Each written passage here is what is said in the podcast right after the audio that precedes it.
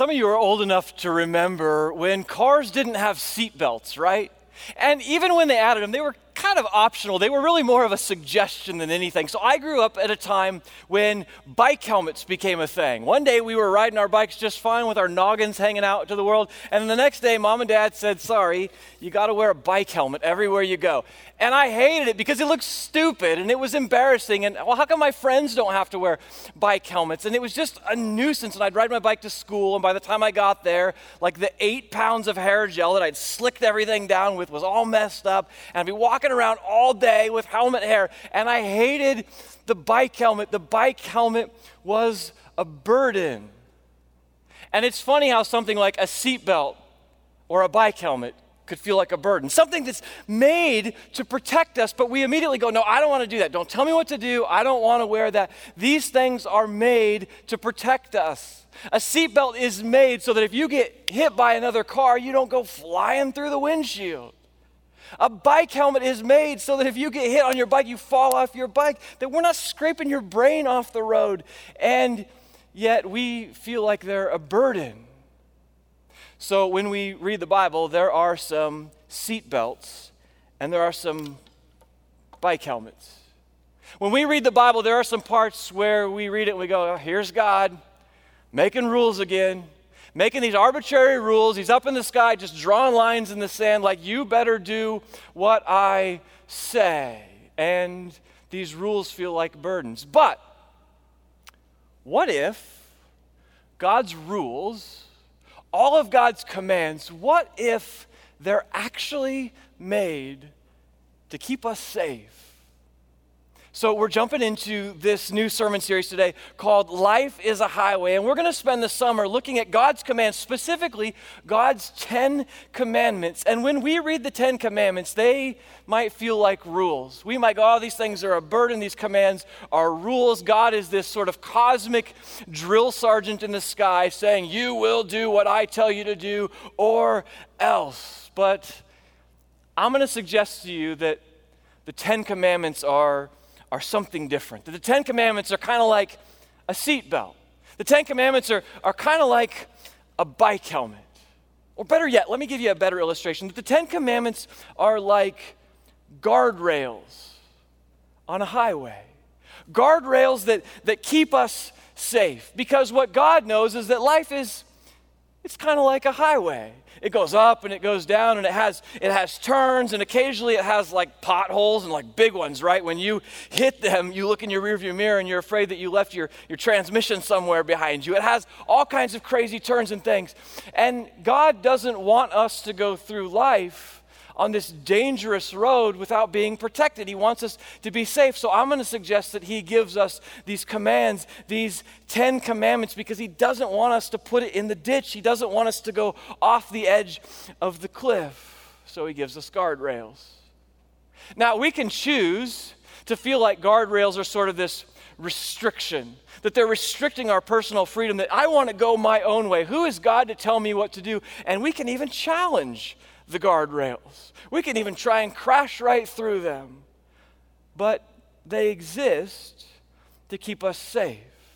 They exist so that as we're going along on this highway and the weather changes and it takes a left turn and it takes a right turn, that we might actually be safe. Is it possible that God's word, that God's rules, his commands are actually guardrails that, at least in part, exist to protect us. That God is not some dictator in the sky just spouting rules, but is it possible that God is such a loving father, that He's such a good dad, that there's no way He'd let us go through life without these guardrails? You know, I think of all of God's commands. I think especially of the Ten Commandments, and I think of the way they've been misused. They've been used to, to mistreat people, even the way that my goodness, we've politicized the Ten Commandments. Well, you know, if we just hang the Ten Commandments back in schools and if we just put them back up in courthouses, then this world would be a better place. Like, really? Is that what God's rules are? That He's just this dictator who lists these rules, and if everyone would follow them, then we'd all just get along and everything would be fine? Really? Is, is, is that it? So, my hope for you is this that this summer as we go through the Ten Commandments that you would lean in, that you'd lean into this series. And my hope is that on the other side of this, it's not that you would know more about the Ten Commandments. It's not that you'd have more knowledge about the Ten Commandments. I mean, we'll get to some of that stuff along the way, but my hope is this that you would know more about the God behind the Ten Commandments. That you would know more about this God who speaks these commands. That you might even see that He's this loving Father, He's this good dad who speaks these commands, who gives us these guardrails, actually to keep us safe. So if you got a Bible with you, Exodus 20 is where we're going to be. Exodus 20. And let me give you sort of a homework assignment for the week. If you got some time, just a few minutes, pick up your Bible and do a little reading. Exodus 12 through 20. It won't take you very long, but it will set sort of the scene. It'll give you a little bit of the backstory of, hey, here's what's going on in the world when God gives us the Ten Commandments. And I have to admit that when I think of the Ten Commandments, I think of old. I think of stuffy. I think of these ancient rules. I sort of imagine like Moses walking down the mountain with these big stone tablets, and there's, there's lightning and there's thunder, and it's very serious and it's very official and it's, it's very formal and it's, it's, almost, it's almost even a little scary. When I think of the Ten Commandments, I think the Ten Commandments have to be read out of a Bible like this. You know what I mean? One that like you have to really crank it to open it and like this is God's Ten Commandments. It's got to have lots of thous and shouts and that kind of stuff in it. It's very serious, right? But I hope that you're going to see that all of God's commands, including these old ancient laws that are thousands of years old, that maybe they came from love, that maybe God spoke them because He loves us so much and He wants us to be safe. So today I just want to talk about who's the God behind the rules. We'll get to the, the, the, Ten Commandments. We're actually not even going to get to one this week. We'll get to it next week. I want to talk about who's the God behind the rules. Who's the God who's speaking these rules? So here we go. You ready? Exodus chapter 20, starting in verse 1, it says this God spoke all these words I am the Lord your God who brought you out of Egypt, out of the land of slavery. So, about 60 days earlier, God had rescued the nation of Israel from Egypt. This group of people, the Israelites, at this time, they're probably a few million strong. They are in Egypt. They are not home, they are down in Egypt. And they are enslaved there. See, what happens is about 400 years earlier, the Israelites faced a famine. And so a group of them went down to Egypt because in Egypt there was food. And when they got there, honestly, for a while, life was pretty good. The Pharaoh, who was king of Egypt at the time, he actually gave them favor. Like he, he, he really liked them. He promoted them into positions of, of power and authority, and he gave them what they needed. But over time, things kind of changed because he died and the next Pharaoh wasn't as kind. And the next Pharaoh after that wasn't as kind either. And it kind of got worse. And the days of Israel having favor from the kings, from the pharaohs, was, was over. And Israel had become slaves in Egypt. They were doing backbreaking work, building the Egyptian empire. And the Egyptians were just mean to them. One day the Pharaoh decided that he was, just to be cruel, he was just going to kill Israelite babies just because he didn't like the Israelites. Just really mean stuff. And so God sees his people and he puts into motion this plan that he's going to save them. And the way that he's going to save them is through a series of, well, really miracles. So he starts and he sends plagues on the earth. He turns the, the river into blood. After that, he, he covers the whole land in frogs, which is just really creepy. He turns the sky dark. And his sort of his last miracle is that he splits the Red Sea. He actually parts the Red Sea. And the Israelites are able to walk through it to safety. They're able to walk through on dry land to where they can be safe. And so all this has just happened. It's about 60 days later. And God speaks to his people, and it's kind of an introduction. He goes, Hey, hey, it's me. I'm, I'm the God who saved you. And before he even gets to any of the rules, the rules, before he gets to the Ten Commandments, before he issues his law, he introduces himself I'm the God who saved you. Like, it's me. Before he gets to don't worship other gods and, and, and, and don't murder and, and lie and cheat and steal and all that kind of stuff, he goes, hey, hey, hey, it's, it's me. I'm the God who saved you. And I imagine it's the introduction that it's kind of like this. You ever seen a person who you know that you know them? You're like, I, I can't, I can't remember where or when, but I've met that person. I, I know that person. And it's the worst. They start walking towards you and you're like, oh, no, I don't, I don't know who you are. And, and they go, hey, and you're, you're still trying to think of a name. You can't put a name with the face. And you're like, eh, hey, guy. And that person goes, hey, it's me. It's, it's Mark. We went to high school together. And it clicks and you go, oh, yes, Mark. Right. So good to see you. I think that's what's going on here. See, the Israelites knew of God. They had heard talk about the God of their fathers but they didn't have a relationship with him. See, they'd been in Egypt for so long, they were worshiping the Egyptian gods. They, many of them were removed from the God of Israel, the God of their fathers. And so they know of him, but they can't put a name with the face. And so God is going to reintroduce himself to them. Hey, it's, it's me. Listen to it again, this, this introduction. Listen to it one more time. Again, verse 2. I am the Lord your God who brought you out of Egypt, out of the land of slavery. So today I just want to talk about a little bit about who this God is, just about his character. Again, before we get to the rules, before we get into the actual 10 commandments, who is this that is even speaking? Who is this God that's going to decree these, these 10 commandments, this, this law? So just follow with me for a few minutes. We're going to kind of deep dive on who is this, this God that is speaking, a little bit about the character of God Himself, because the way He introduces Himself, He's trying to tell us something. I am the Lord your God who brought you out of Egypt, out of the land of slavery. So, just a couple things I want to talk about. A couple things about the character of God. What's he saying? First, if you want to take some notes, take some notes. First, I think that God is saying something about his character. He's encouraging the Israelites, again, who don't really know him, right? So he's encouraging them to look back on, on sort of on what's been done. This is something that's fresh in their memory. And I think what he's telling them is this when you have doubts, when you have doubts, Israelites, look at my record. He's sort of sliding his resume across the table. Like, here's, here's sort of the things that I've done.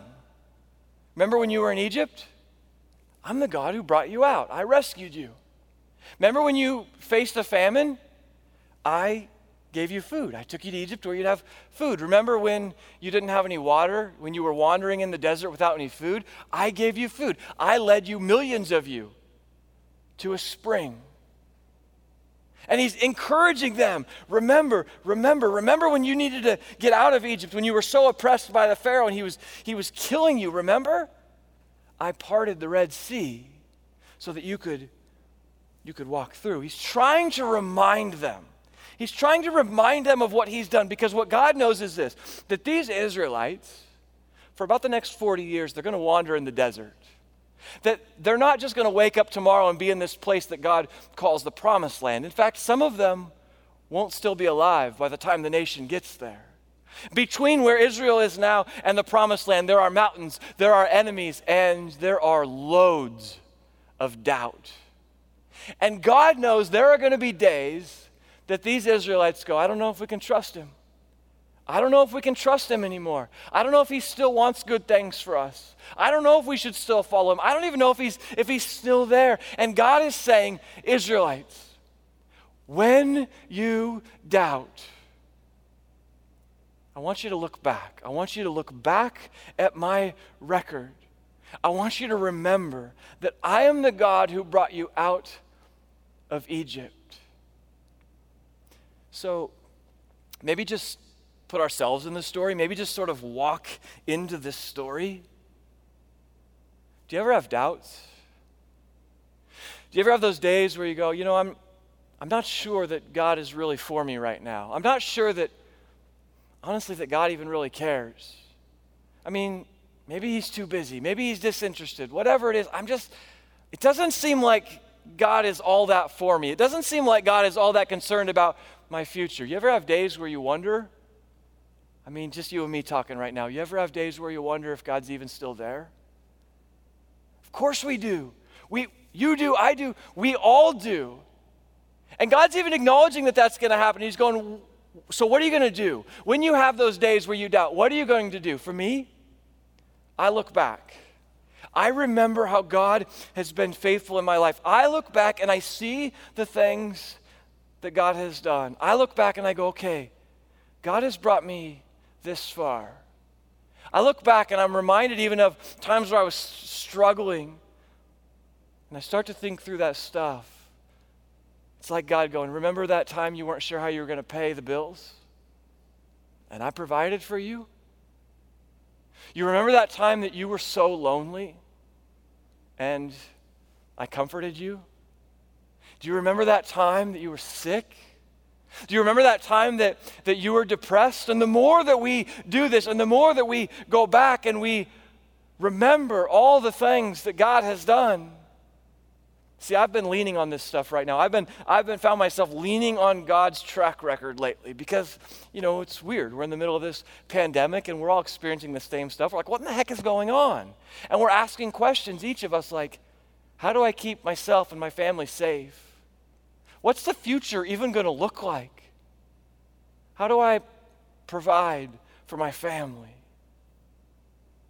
I mean, maybe it's just me, but I've really found myself leaning on past experience, knowing that God has been faithful, knowing that God has gotten me through so many things. I've really, in the midst of that, it's almost like I've heard God saying, like, you know, I've seen illness before, and I've walked through it with my people.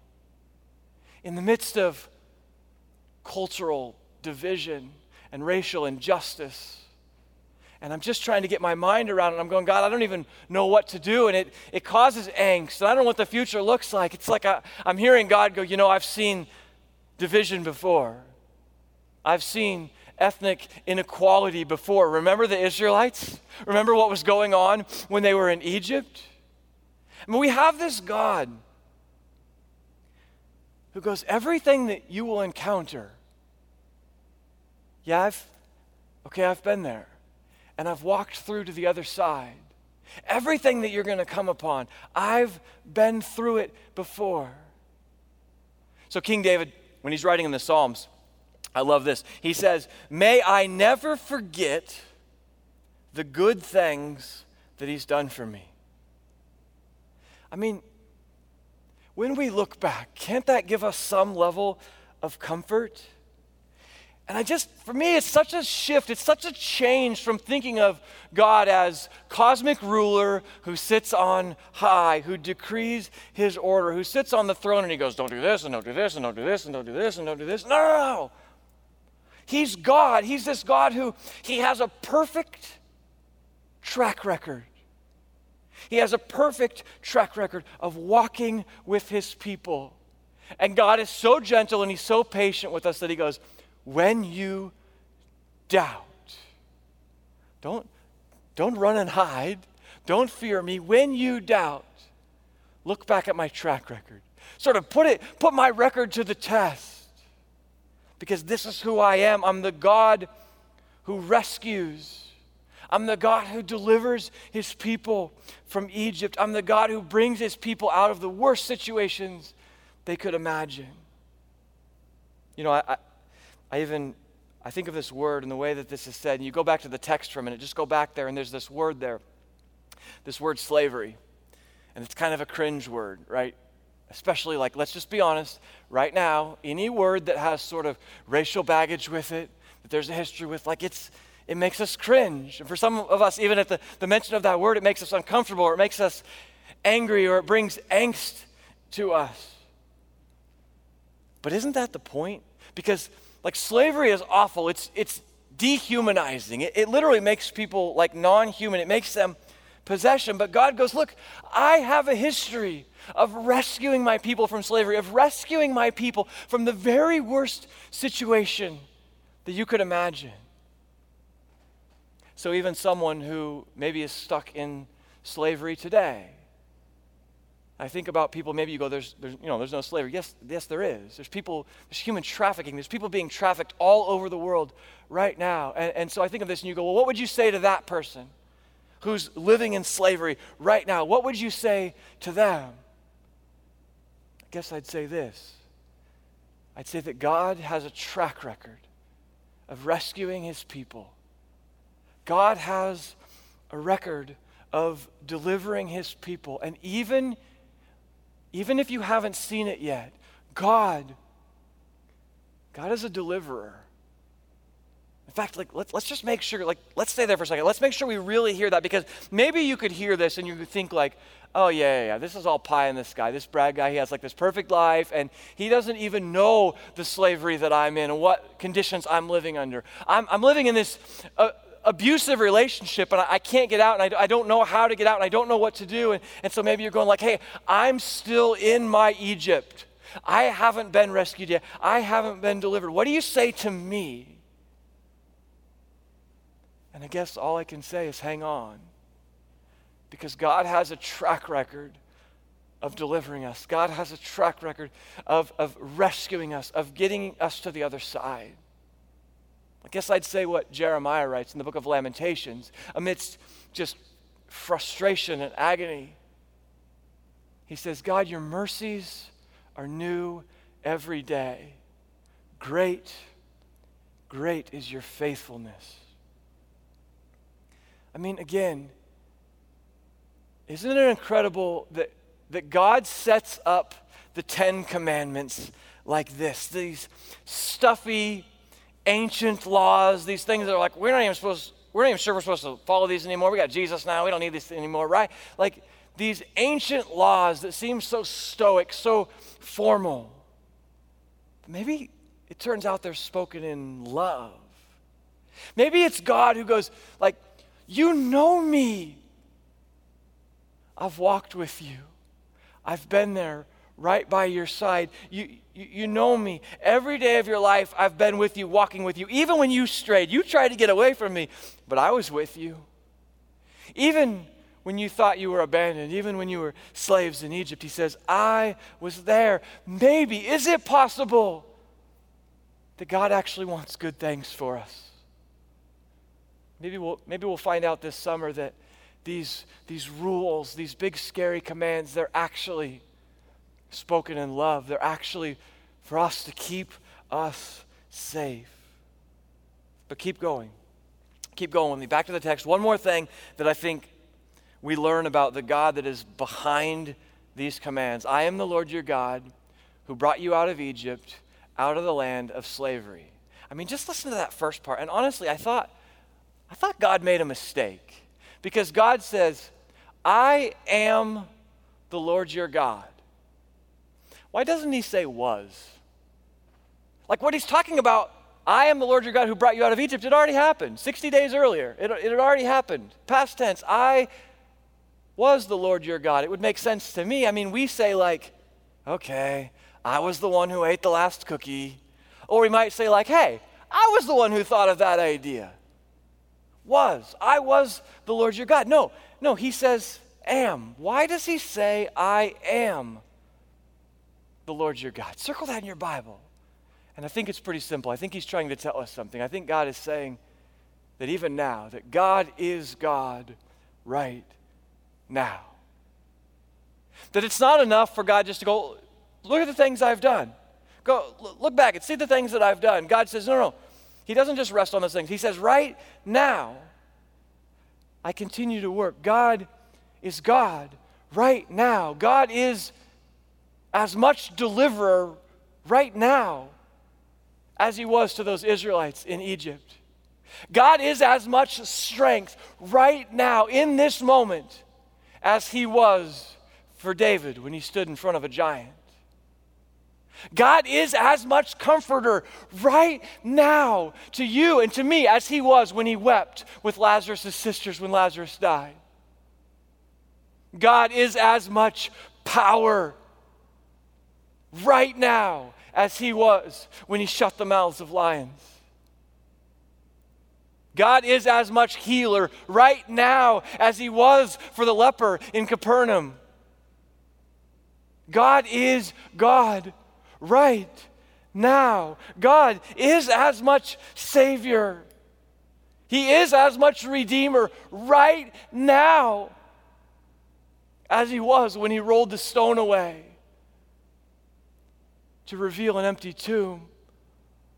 Oh, Oh, how I want you to get this that God is not merely God in the pages of Scripture, but He is God right now. That God did not complete His work and close it up and say, I'm done here. God does not sit back and look at His trophy case like, look at everything I've done. But God continues to write a story, God continues to work. He's not done. His, his great works didn't end with the pages of Scripture. He is God today, and He is writing a story in your life and mine of great things. He is not done. He is God in this moment. He is God right now. He is not done with His incredible work. I was the Lord your God? No, I am the Lord your God. And it is incredible to me that that would be the setup to these Ten Commandments. That that would be God's introduction to these things that we've considered relics, that we've kind of put them out to pasture like they're just things that should hang on the wall in every courthouse or in a school. He goes, No, no, no. Here, here's the introduction I am the Lord your God who brought you out of the land of Egypt. Before we get to the rules, before we get to the laws, I want to tell you something. I'm your God, and I was there to bring you out of Egypt, and I'm there with you right now. When you don't know how you're going to pay the bills, I'm right there with you. When you're so lonely, you can't stand it. I'm right there. When you're sick, I'm sitting at the bedside next to you. When you're depressed, when you're broken, I'm sitting there, I'm weeping with you. This is God. It's just seeping with love. And next week, we're going to get to the Ten Commandments, but maybe today for you, it's just to be reminded that God is still God now. The same God who brought these Israelites out of Egypt is God today. That same God is on the throne. get you out of here in just a second. I want to push on you just a little bit because we've heard from God sort of his side of this. Okay, I want to have a relationship with you. Before I even give you any laws, I want to be able to I want to be able to have a relationship with you. I mean, maybe as you walk into the Ten Commandments, you're going, do, do these even still apply to that? I would say, would say yes, but it's rooted in love and it's re- rooted in relationship. God wants to have relationship with us, and so He lovingly gives us these commands to protect us. But a relationship is two-sided. So what's our part? What's our part in this? Well, I think the Bible tells us, 1 John 5, says, in fact, this is love for God. So God loves us by protecting us, giving, these, giving us these guardrails. How do we show him love? This is love for God to keep his commands. It says that we love him by keeping his commands. And so I just say that what God wants from us is obedience. That he's going to lay out these guardrails, but and he wants us to stay inside of them, but it's not because he's mean, it's not because he's a dictator. He wants us to be obedient out of love, and He wants to keep us safe. In fact, you know, we call it God's law. The Ten Commandments, we call it God's law, but even the word law in Hebrew, it's the word Torah. It, it, it means it's the word for the loving instruction that a parent gives to a child. So, not mean, not scary, guardrails. So, let me just put this challenge in front of you something to chew on, to think about, something that you're going to have to wrestle with as we march through these commandments. Search your heart over this. Will I follow God's guardrails? See, there are going to be times in your life where you want to drift away from what God said. There might be some times in your life where you just want to make a complete turn. Will you challenge the guardrails? Will you just try and crash through them? I mean, there are times when adultery is going to seem like a lot more fun than fidelity. Will you challenge the guardrail? There are times when lying is going to seem like the easiest way out of something. Are you going to challenge God's guardrails?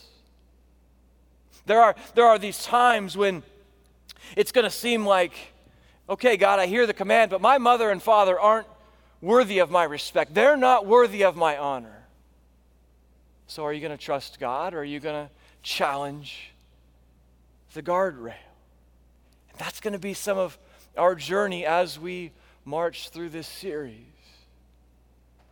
Here's the good news is that if we crash through, if we go flying over the cliff, if we put this thing in the ditch, and maybe right now you're like, My, I've put life in the ditch, I've crashed through the guardrails that God has given me. Here's the good news there's this guy named Jesus, and he wants to pick you up out of the ditch, and he wants to put you back on the road, and he wants to get you headed in the right direction down this highway. My hope for you this summer is that you'll hang out with us. It's that you will explore these Ten Commandments with us. And maybe on the other side, you'll have a clearer picture of who this God is. This God who says, You know, I've been there with you. I've been walking with you through your darkest days. I saw you through to the other side.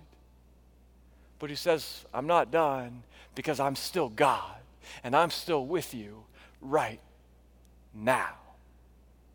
Let's pray.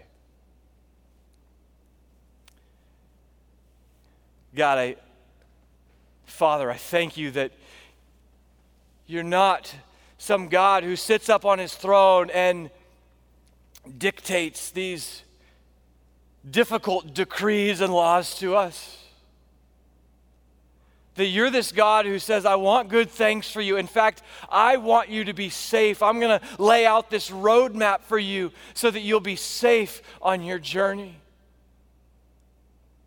And even, God, that before that, before you set these, these rules, these commands into motion, you, you tell us who you are. And you say, I am the Lord your God. Not I was the Lord your God. I am the Lord your God. Help us today to believe that your goodness and your incredible works and who you are are not anything that is confined only to the pages of Scripture, but God, you are active right now in our lives. And who you were in the pages of the Bible is who you are today. The God on high who is good, who is a loving Father, who asks us to just call him Dad. Help us to believe that you're with us today, God, as we journey through these commandments. Any preconceived notions that we have, that we see you as a rule maker as a dictator, God, would you break those down? And would you give us eyes and a heart to see fresh? Maybe we've been walking with you for years, but these next couple months are a time where we will catch a fresh glimpse and experience your love in a new way. God, thanks for journeying with us. Thanks that you didn't stay far and distant, but you walked right into this mess with us. Jesus, thank you for walking right into this life with us. And thank you for losing your life so that we could have life. It's in your resurrected name we pray. Amen.